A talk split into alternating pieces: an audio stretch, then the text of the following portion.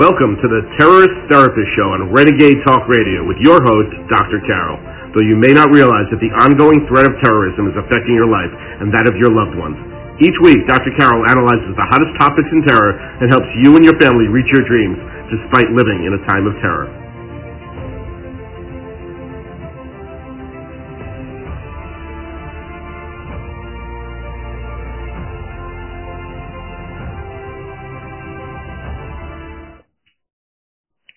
Independence forever? Terrorists say no. Welcome to the Terrorist Therapist Show. I'm Dr. Carol, a psychiatrist and your terrorist therapist. Yes, today I'm recording this on July 4th, Independence Day. Independence Day is America's birthday. It's the uh, commemoration of the adoption of the Declaration of Independence on July 4th, 1776. It was when the 13 American colonies separated from Great Britain. We got our independence. And these days, people think of uh, July 4th, Independence Day, more in regard to barbecues, hot dogs, day off from work, and parades. And talking about parades, right before um, I sat down to do this recording, and after I had been preparing and preparing, and I thought, um, you know, I better check uh, to, with the news to see if anything new has happened um, on July 4th that I should know about when I do this podcast. And lo and behold, um, talking about parades, lo and behold, there was a parade in Highland Park, um, a an affluent suburb um, of Chicago. And there was a Fourth of July parade where a shooter just uh, shot and killed six people and injured dozens. Now we don't know that he was a terrorist. Um, this is ju- you know this is just uh, fresh off the presses, so we don't know. Uh, all we know is that the gunman is still on the loose at this time. He is considered armed and dangerous. He's described as a white male with dark hair, 18 to 20 years old. He was wearing a blue or white t-shirt. And um, interestingly, a witness said, quote, he was very military style, methodical in the way he was crouched and shooting, unquote. So could this be someone from the military, American military, who has PTSD or uh, which is really, you know, Fourth of July with all the firecrackers and so on triggers a lot of military people because it um, reminds them of when they were in the military and they were those those sounds were gunshots. Well, in Chicago, they were gunshots. Um, so we have to wait and see what happens with that. Uh, but my, what I'm talking about today, my original plan and what I'm sticking to, besides telling you about that, uh, and it'll be interesting to see if that, that does, uh, turn out to be a terror attack in Chicago. But, um, what, what I want to talk to you about today is how America's independence is not assured. You know, we have, I mean, when I was growing up, um, well, when I was growing up, that was before 9/11 and before uh, terrorists, really radical Islamist terrorists, were really um, much of a threat, or that I knew of when I was growing up. Um, but nowadays, they are, and they still are, and Americans are very complacent when it comes to uh, independence, thinking that we will always have our independence. However, they forget that terrorists have something else in mind and they have been planning for um, years and years and years to take over America, to make us abide by Sharia law, and so on. And so um, I'm going to be talking to you today about the dangers reminding you of, well, basically the message is not to take American independence for granted.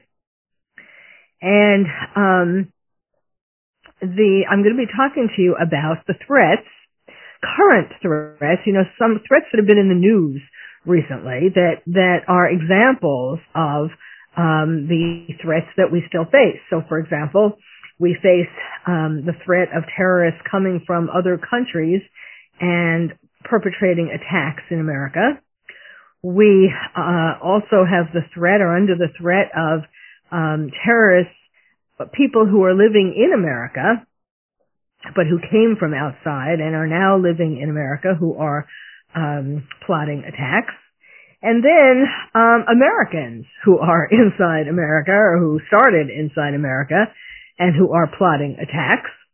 And then I'm going to talk about um, um, not viol- there are other ways to attack America, and there are people lobbying in Washington D.C.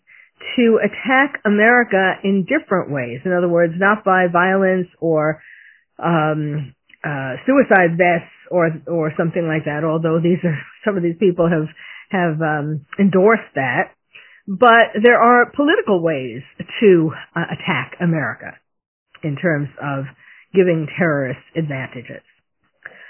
So, and then, then at the end, uh, I'll have a surprise at the end. okay, so let's start with terrorists outside America coming into America and um, potentially planning attacks. So, as an example of this, as a recent example of this, I will tell you about the fact that um, there are terrorists. Now, I've mentioned this before, but I'm going to give you some specific recent examples. Um, there is a terrorist screening database, and that has on it known or reasonably suspected of being involved of terrorist activities. People who are known or reasonably suspected of being involved in terrorist activities. Now, the terrorist screening database, obviously, is supposed to keep terrorists out of America. However, with the craziness, the tsunami um, at the southern border, and apparently uh, at the northern border too, um, we haven't been hearing as much about that. But um, the border patrol encountered 50 migrants just in this year. Um, in the in the southern uh, on the southern border. And one example of this is a person who's an example of this is Isnardo Garcia Armando. So in April on April 18th, well, he came into America and he was released um, through the southern border. And on April 18th, he was released by the Border Patrol. Released, get this, released by the Border Patrol, even though he is on the terrorist screening database. And um, he was released with an ankle bracelet, so don't worry about it. He has an ankle bracelet on. Uh, but he wasn't arrested until two weeks after his name was flagged by the FBI. So it's a good thing he didn't do anything in those two weeks. Um, so then uh, on April 21st, the FBI matches him to the terrorist watch list. Then on May 4th, he was uh, authorized. There was an authorized rearrest and then on May 6th, he was arrested in Florida. And on May 9th, he was released into ICE custody. Then I've talked to you about another example of this in a previous podcast, Shihab Ahmed Shihab. Um, in June of this year, the Border Patrol arrested, as I said, 50 migrants on the terrorist um, on the terrorist screening database, the watch list. Um, and this they, this is compared to 15. So this is 50 in this year so far, and there were 15 in 2021. There were three in 2020, zero in 2019, six in 2018, and two in 2017. So needless to say, um, it has gone up tremendously. Now, apparently also at the northern border, there were a total of 192 encounters. Um, and I guess of terrorists on the terrorist watch list, which is really very interesting because we don't really hear about about um, terrorists coming in from the northern border. I wonder why we don't hear about it. Could it be because the administration wants terrorists to come in, uh, wants wants lots of people to come in, um, including terrorists, uh, so that they will vote perhaps in the way that they want. Okay, now here's an example, an interesting example of an outside terrorist who um, are already in, who were were living already. They didn't just come across the border; they were already living in the United States, and um, he it, this one is came is was living in Brooklyn, and his name was Dilkhayot Kasimov, 34 years old. He was sentenced um, in June to 15 years in prison for aiding the Islamic State, for aiding ISIS. And um, he was involved in plots to strike within the United States, including even possibly killing Barack Obama, uh, which is kind of interesting. He is a citizen, he was a citizen, or he still is a citizen of Uzbekistan. So um, again, this is a question about um, you know who who the administration allowing all of these people in. It's not clear how he got in. You know, I don't know that he came from the southern border or the northern border, um, but uh, he, you know, there are very lax um, policies for letting people come in from countries that are known to have a lot of terrorists. Um, he was, according to U.S. Attorney Richard Donoghue, Kasimov, quote, was part of a conspiracy in which he willingly and eagerly sought to help fund a foreign fighter's travel and expenses in Syria to wage violent jihad, unquote. Um, Assistant Attorney General for National Security said, quote, Kasimov is an ISIS supporter who collected and gave money to another individual to fund his travel to join the terrorist group. And then um, a U.S. attorney for the Eastern District of New York testified that he was part of a group of individuals who sought to travel to Syria, like he was going to travel to Syria, not just fund the others, um, to join ISIS or to fund the others, um, to bring foreign fighters from ISIS here. But he wasn't only interested in Syria. Actually, this um, this, he came to the attention of law enforcement in August 2014. He's just being, he was just convicted in June. But he came to the attention of law enforcement in August 2014 after um, this group, he and this group, posted on a Uzbek language site, a, a Uzbek language pro-ISIS website, saying they would kill Barack Obama if they were ordered to by ISIS. now, Um, my, no, it's, it's really kind of ironic because, um, Obama is the president, um, who, who has made us the most vulnerable to terrorists than any other pre- president before or after, except for Biden, where Biden is being directed by, um, Obama, uh, in general and including um, to making us more vulnerable to terrorists. Now, as I've talked about in previous um, podcasts, not for a while though, you know, I've talked about how really Obama, um, you know, has uh, was trained in a um, in um, he he has deep, you know, his father, his stepfather has deep Muslim radical. To, you know, he's he's not acknowledging the radical part, but roots.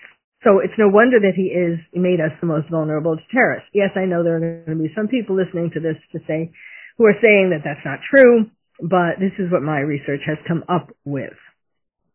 And his actions have supported the hell with my research. it's what he's done. Um, anyway, so um, so that was 2014.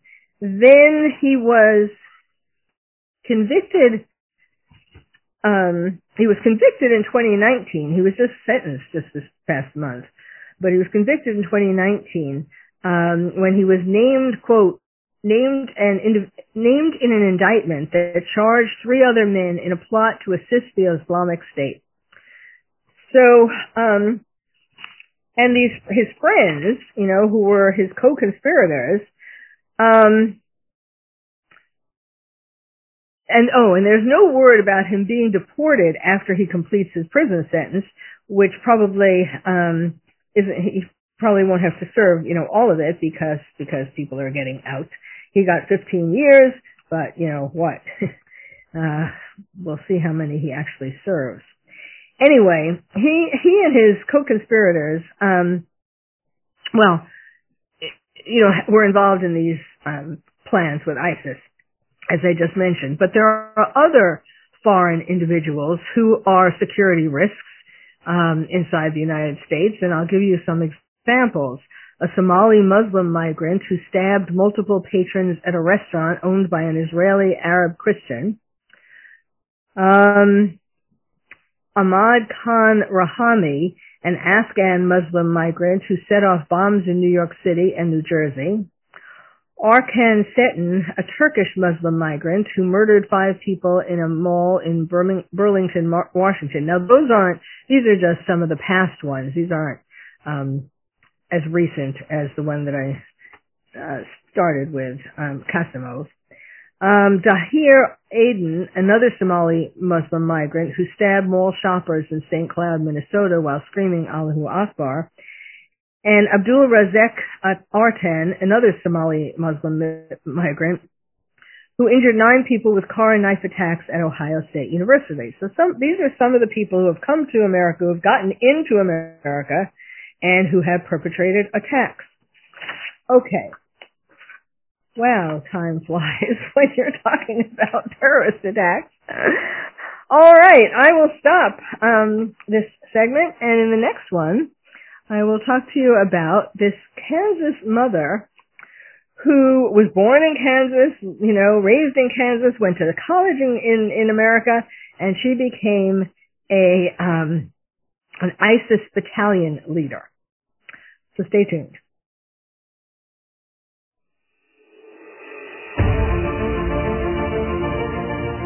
You've been listening to the Terrorist Therapist Show on Renegade Talk Radio with your host, Dr. Carol. Stay tuned and she'll be right back with more analysis of this week's hottest topic in terror.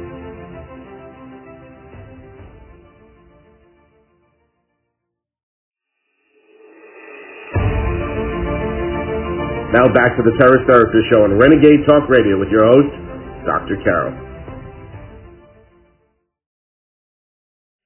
Welcome back to the Terrorist Therapist Show where we're talking about independence forever. Terrorists say no. and in the first segment, I've been just telling you about some of those terrorists who uh, have had in mind taking over America with attacks. Now this is, you know, it's one thing when people come from the outside and, you know, I mean, that's bad. Obviously, that's bad enough. But when there are people who are born in America who um, have all the freedoms uh, to enjoy this wonderful country, and who then become uh, join ISIS. Um, you know that obviously they're traitors, and uh, and that is just more of a conundrum. I mean, obviously, as a psychiatrist, I would love to put. I do have to put some of these people on my couch because I would love to know what turned people like Allison Fluke Ekren into a terrorist. Um, clearly, it has something to do with her her time in college, and I'll tell you why I'm saying that. Um, she turned uh, ISIS battalion leader, and she why she's in the news now is because she just uh, pled guilty. She she pled guilty. She um, accepted a plea deal, and she is from Kansas she left the U.S. to join terrorist movements in the Middle East. She um, just pled guilty to organizing and leading an all-female military battalion for ISIS. She's 42. She um, left the U.S. in 2008 following her second husband. Now, clearly, she must have had she must have also been scarred by the divorce from her first husband because her second husband, Volkan Ekren, um, is a terrorist, um, or was a terrorist. He died. Um, but she uh, she followed her her second husband Volkan to Egypt with her four children before moving to Libya. Now imagine that she had not only did she risk her own life and make this decision to become a terrorist for herself, but she took her four children. Not going to be voted Mother of the Year anytime soon. Um, she traveled uh, with him to Turkey and Syria and Iraq, and eventually led a women's center in Raqqa. Uh, she provided medical services, child care, educational services about she, ISIS teaching. She taught them. she, she taught people, uh, she, she taught little kids, I mean that makes it even worse. She taught little kids about radical Islamist views. In 2017, she was put in charge of an all-female ISIS military battalion known as Katiba. Nusayba. Uh, she trained women and girls how to use automatic uh, AK-47s, how to fire these assault rifles, grenades, and suicide belts. She also, in addition to training them on weapons, she also provided training in martial arts. She was very talented. I mean, you know, obviously she was a smart woman and a very accomplished woman in, in, you know, who learned all these things. She probably learned, of course, most of them there, uh, in the Middle East, but still she, um, was able to be a teacher. and, uh, she taught them martial arts, medical training, um, dri- VBIED driving courses, ISIS religious classes, and how to pack and prep a go bag, you know, a to-go bag with rifles and other military supplies. So she um, pled guilty to conspiring to provide material support or resources to ISIS, and she faces a maximum of 20 years in prison. We'll see how many she gets. Um, let's see she, what we know about her, she was formerly from Topeka, Kansas, and um, she, she um, this battalion that she was the head of, um, they were they they had the job of defending ISIS interests in the Syrian city of Raqqa and she was they were supposed to defend um uh they were supposed to defend ISIS against enemies of ISIS. So who is who are enemies of ISIS? You know, it would be American soldiers and um and other uh, nationals who came there to help Americans against you know against ISIS. And she was uh, she also trained them how to sneak behind enemy positions with AK-47s and detonate explosives after the um, gun ammunition ran out. Um, what else? She taught more than a hundred women and girls. I may have said that. Now, her background. She studied biology. I guess that's useful. She's going to be a terrorist and do weapons. I don't know um, at the University of Kansas, and later she studied at Earlham College in Indiana. So she, after she married her second husband, as I said, she, you know, went to the Middle East. And, and she, besides doing all these other things that I mentioned, she assisted her husband with reviewing and summarizing documents that were stolen during the September 11th, 2012 attack on the U.S. compound in Benghazi. Um, she provided details, so she translated them. She and she provided details from these documents to leaders of the terrorist organization Ansar al-Sharia. Um, so this husband, her second husband, who she left the U.S. with, eventually became a leader of ISIS snipers in Syria, and he was then killed in a drone strike. Now, what do you think that did to her? It made her um, feel all the more um, dedicated to, devoted to ISIS and against the U.S. She, but she was very, um, what? She was very sexy. She was very, uh, I don't know. she was very um, marriage minded. Um, she married two other ISIS men who died for the cause. I, at least she made them happy before they died, I presume. Um, and this included another one who was killed in a U.S. drone strike. So again, each time her husbands were killed, you know, she became more anti-American. Um, and she she also helped them helped ISIS um, figure out where to attack on U.S. soil, like where there would be the highest number of people in America, and you know what would be the best targets, including um, colleges. She wanted them. She, she, yes, she one. Some of her suggestions included parking a vehicle uh, filled with explosives at a shopping mall parking garage and detonating it from a cell phone. I mean, that's been done. So, um, but anyhow, maybe it was her idea.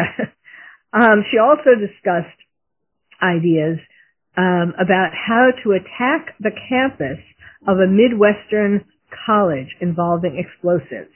So that is why I say that, you know, remember she went to college in, um, in the Midwest and, um, clearly she did not have a good experience there.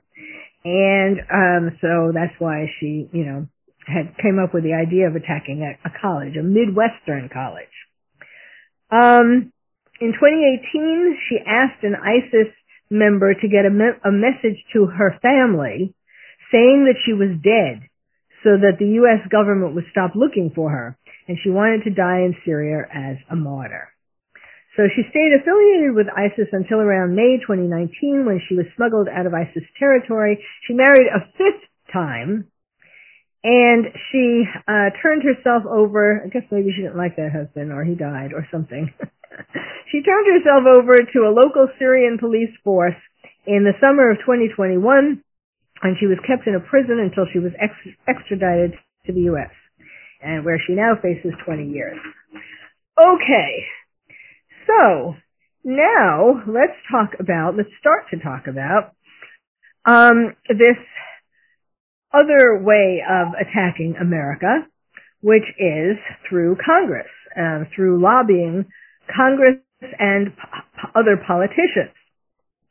Now there is a terror-linked Muslim group, a, terror-linked Muslim umbrella group in other words, that where there are members in this group from various Muslim organizations and who have um, links to terror organizations. I mean, this is not just a nice group of Muslims. And again, not all terrorists are Muslims and not all Muslims are terrorists, of course.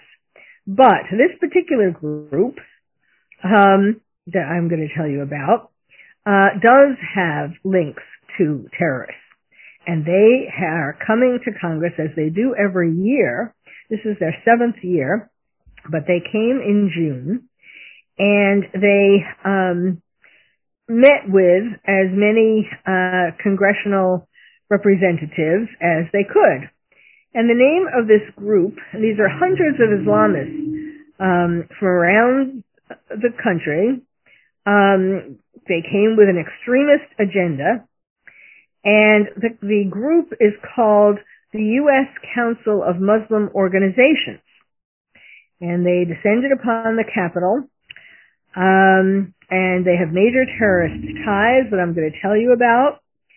And um, some of the, uh, it's not just their ties, but some of the people who are acting as the delegates of this organization are just as radical.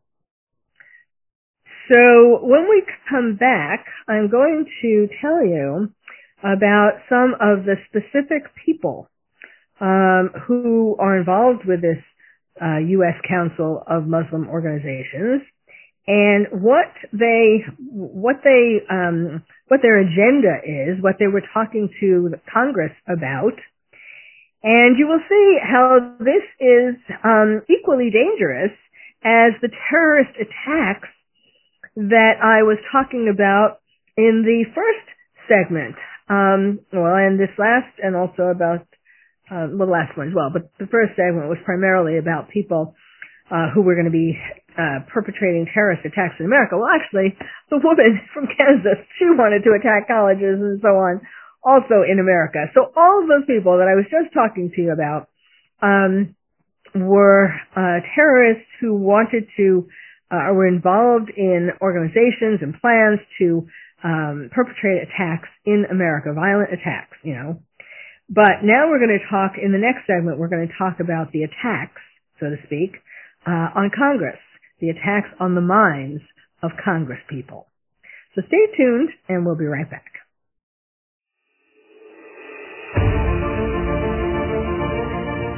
You've been listening to the Terrorist Therapist Show on Renegade Talk Radio with your host, Dr. Carol.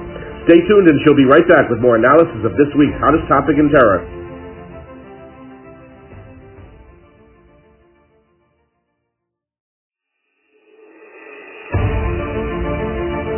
Now back to the Terrorist Therapist Show on Renegade Talk Radio with your host, Dr. Carol.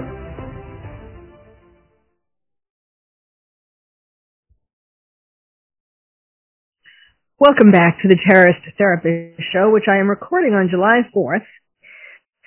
Uh, the purpose of which is to uh, help people not be complacent in America and think that Independence Day is every day and is going to last forever. Um, because terrorists have another idea. So today's show is called Independence Forever. Terrorists say no. It's not going to be uh, independence forever if terrorists have their way. So, um, I've been talking about the different threats that there are, terrorist, radical Islamist terrorist threats, from outside the country to perpetrate attacks on America, from people even born in America who want to perpetrate attacks on America. And now I'm talking about um, the organization uh, the U.S. Council of Muslim Organizations. And that um, is armed, not with weapons, not with suicide belts, today. I mean, when they came to, well, we hope they weren't, when they went to Congress in June for their annual lobbying efforts, with an agenda to attack America from the inside. Again, not with weapons, but with uh, policy. So um, I'm going to tell you about some of the people who are involved with this. Um, as I mentioned previously, these, this organization has major terrorist ties. Some of the people who are even the delegates who are meeting in Washington are just as radical. So um, let me tell you about. Well, first of all, it was founded. This organization, the USCMO, was founded in March 2014 uh, to provide mainstream American Islamist groups a bigger w- voice and influence in politics. Now that would that sounds okay, right? sort of. um, except the fact that it's really, I mean, it's not so much. It, it would be okay. I mean, it sounds benign, except that um, wait till you hear who are some of the people involved. Um, these, well, first of all, the groups, some of the groups who are involved in this organization of groups, you know, this, uh, uh, organization of organizations, right? Um, some of the groups involved include the Hamas terrorist group, the Hamas linked Council on, uh, um, Council on American Islamic Relations, CAIR. You know, CAIR, um, uh, the Council on American Islamic Relations, um, you know, which is, that's where, um, that purports to be sort of a, a PR group after 9-11. Um, and, but really it is, it's, it's not, so the idea was to prevent, um, discrimination of Muslims. You know, that sounds great, and yes, there, I totally agree there should not be any discrimination of Muslims. However, it's really, um, it, it, that's, that, it's really hiding as being a group about that. I mean, it does some of that. It files lots of lawsuits, for example, uh, for about discrimination, but it has much a much darker agenda than that.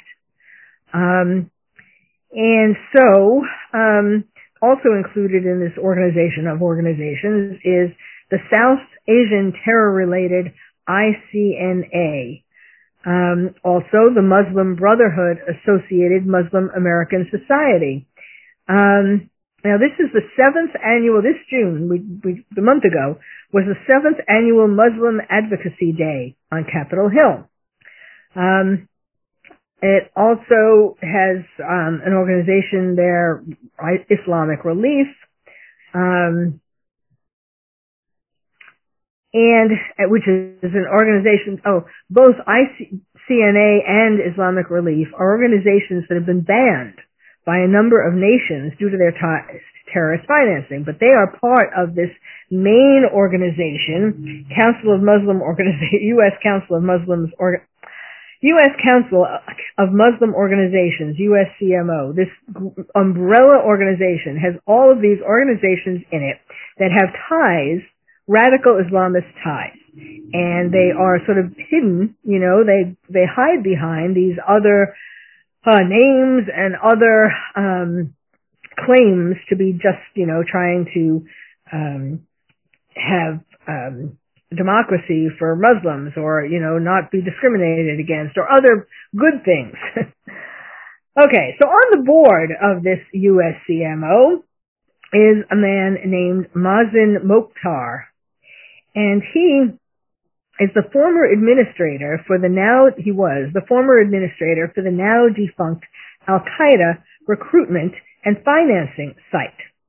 Um, and this site referred to suicide, uh, oh, and he, not just the site, but he himself, referred to suicide bombings as, quote, an effective me- method of attacking the enemy.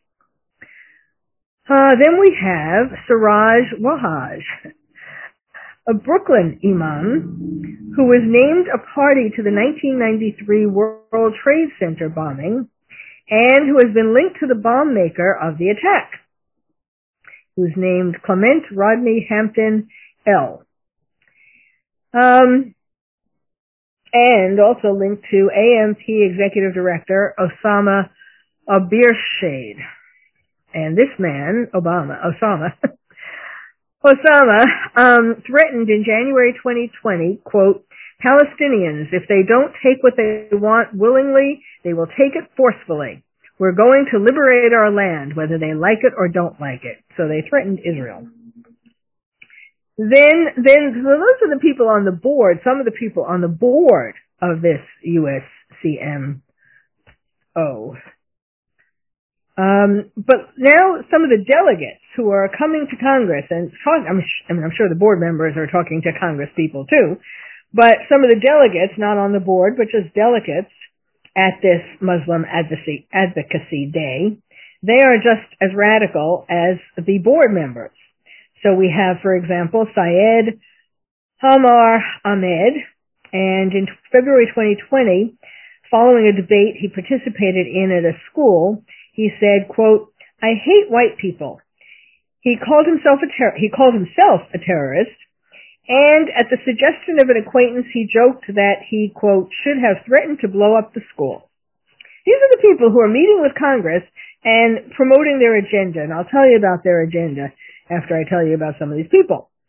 Um, another uh, uh, member of of this um, group, another delegate, is um, CAIR California CEO and, and apologist for Al Qaeda operatives held at Guantanamo, uh, Hussam Ayloush. And this past May, he called for Israel's destruction. and he said that Palestinians have a legal right to resist, meaning commit terrorist acts in Israel. So a lot of these people, you know, not only want to take over America, but they want to destroy Israel. Another delegate is CAIR San Francisco Executive Director, Zahra Bilak, Billoo, sorry. Um, in January 2007, oh, it's a woman. In January 2007, yes, I forgot that. In January 2007, she wrote that she had thought of committing, listen to this, she thought of committing suicide after she noticed a pro-Israel poster on a San Francisco train. Now, you don't have to be a psychiatrist, to realize that there is something wrong with this woman. She saw a pro-Israel poster on a San Francisco train and she thought of killing herself. I mean, perhaps she thought she would be a martyr if they, she wrote something, you know, explaining why she killed herself. I don't know. But then in December 2008, she posted on her blog that she was thinking of starting a website to recruit volunteers to attack Israel. Uh, in March 2008, she had labeled U.S. troops, quote, scum. In uh, September 2007, she wrote, apartheid Israel is not a country. Anyway, so she was obviously another anti-Israel terrorist. Um, now, here are some of the agenda items that they are supposed to be, and I'm sure did, talk to uh, lobby members of Congress about. So there are three main um, agenda items.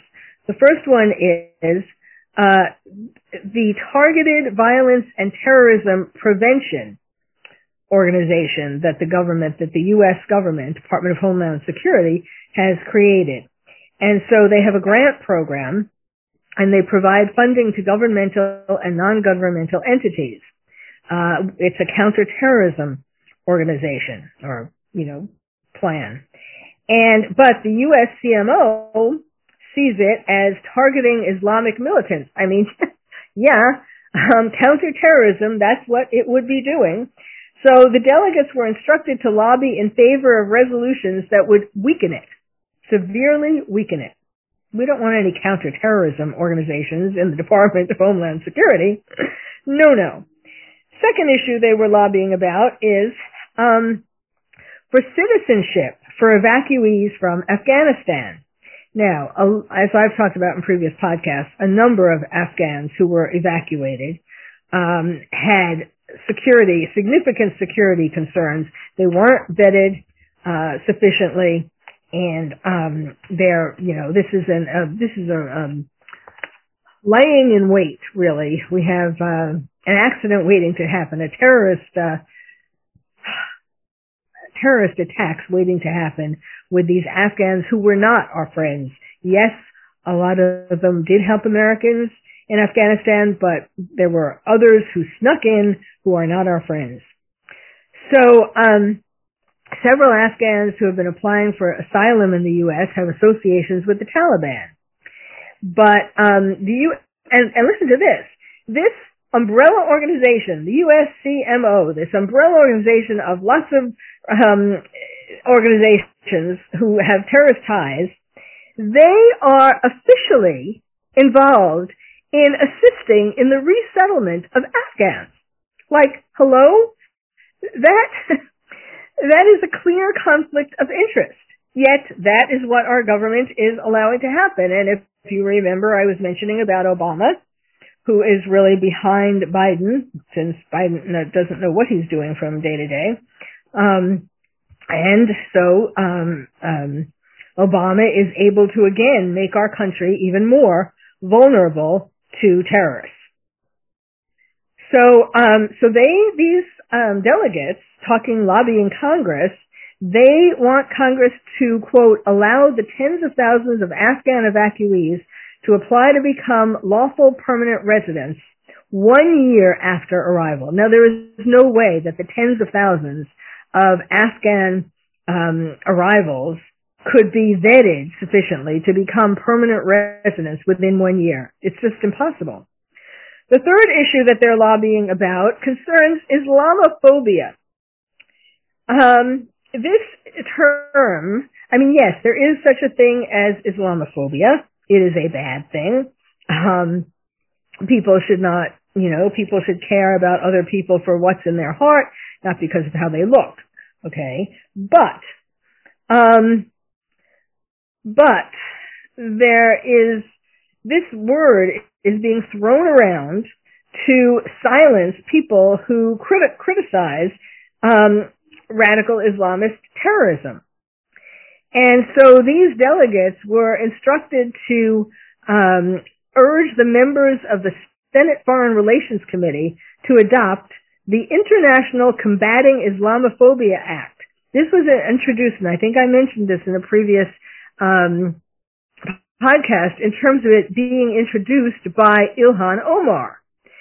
Ilhan Omar is a is a terrorist, really, uh, within our within Congress, and um, very, very, very dangerous.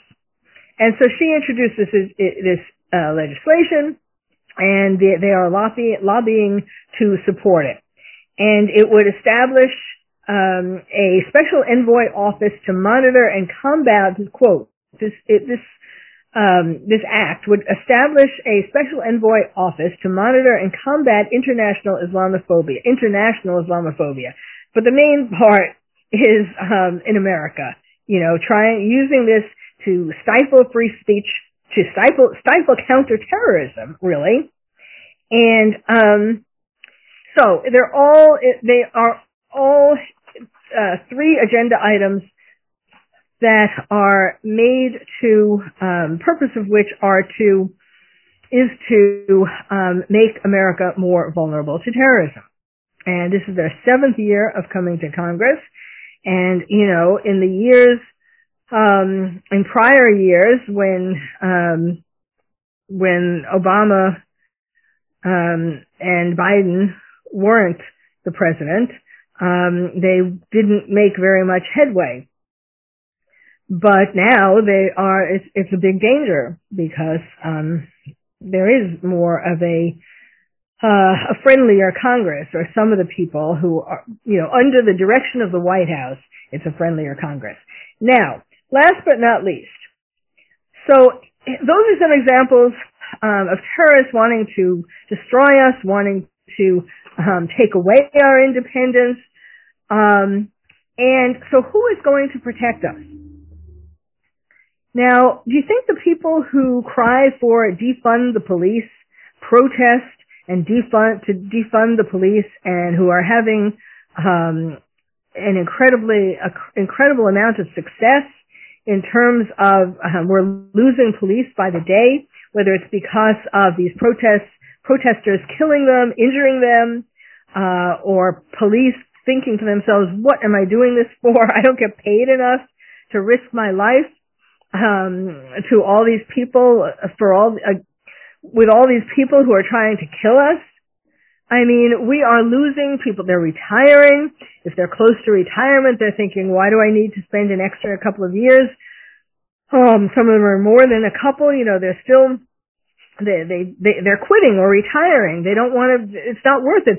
And, it, and besides the danger, mean, because there was always some danger of getting killed or injured, but of course it's, it's risen in the past few years. Um, like since uh, George Floyd, it's risen to unbelievable proportions that they're that they're injuring and killing police. But it's also the disrespect. I mean, being a policeman was at one time considered a very um, status. That was status, and um, and you know, coming from neighborhoods and like you have the friendly policeman coming to school, elementary school, talking about what they do, and that's what got people to um to want to be a policeman. Besides other things, people who have had uh, police have helped their family, all different things, and it was a, it was you know it was a very proud thing to be. Now, police, you know, by some people, I mean, there's this movement afoot. There has been this movement afoot, especially since George Floyd, with protests and so on, to to uh, attack the police. And so and not only that, but there are these, um, even when the police arrest people for doing criminal acts, then they have to, um, they, they arrest them, and the um, judges and the uh, district attorneys who are progressive are letting the people out without bail or with low bail, um, are are you know do it giving small sentences, and um, in Chicago, which is kind of ironic because you know I was going to tell you about this, and then as I said right before I started to uh, talk on the podcast, I saw the um, attack in Chicago. You know the the attack on the July 4th parade in a suburb of Chicago. Now you want to know what they do? And we I as I said, we don't know yet, I don't know yet if I'm recording this whether he's a terrorist or not, but he killed people and injured people And um, if he were arrested, um, you know, and brought into a court, depending upon the court, he might well be told to, um, he might well not be held or given, you know, small bail or, you know, he would probably be held to some degree because this is a big deal attacking a parade, but, um, you know, he w- would not likely get a very long sentence. But you know what they're doing in Chicago? Um, instead of holding people in jail or giving them long prison sentences, they are doing peace circles. Peace circles.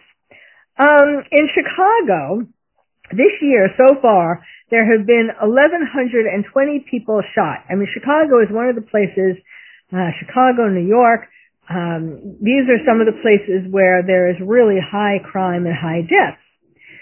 So, um, the police defund- defunders, the people who are out to defund the police, have been tasked in Chicago to um, come up with restorative justice alternatives alternatives to what's called the three P's, police, prosecutors, and prisons, right? We shouldn't have police, prosecutors, and prisons. We should have P, peace circles. I wonder if that's why they came up with another P. Um, in these peace circles, what they do is to ask the criminals to apologize to their victims. Uh, the criminal meets with the victim and says, I'm sorry, and then leaves a free man to commit more crimes.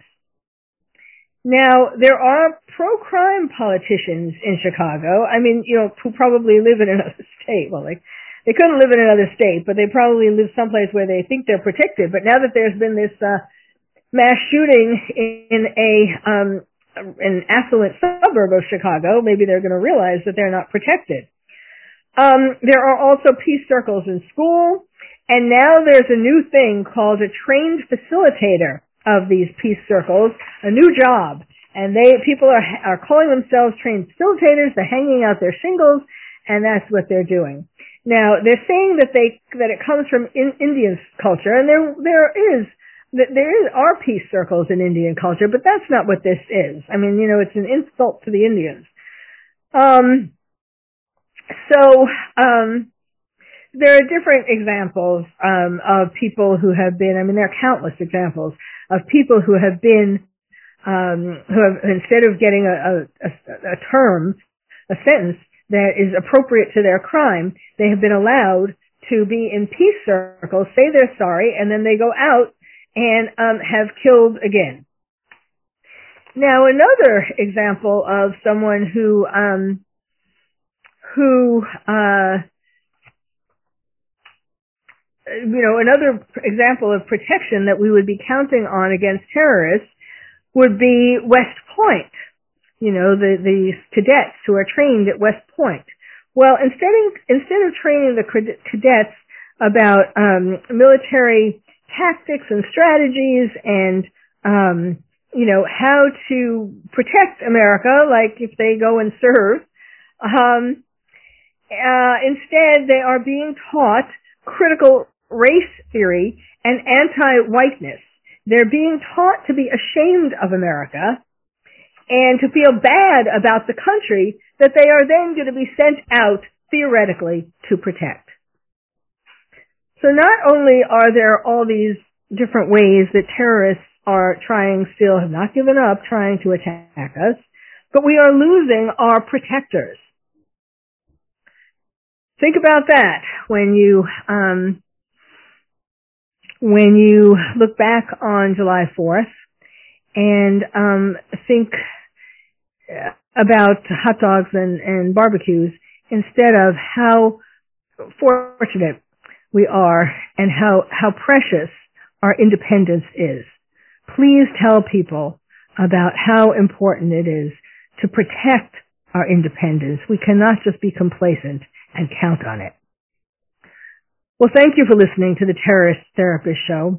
I'm Dr. Carol, your terrorist therapist. I'm so upset about what this means so much to me, what I've been talking about, that um, I got rattled. So, thank you for listening.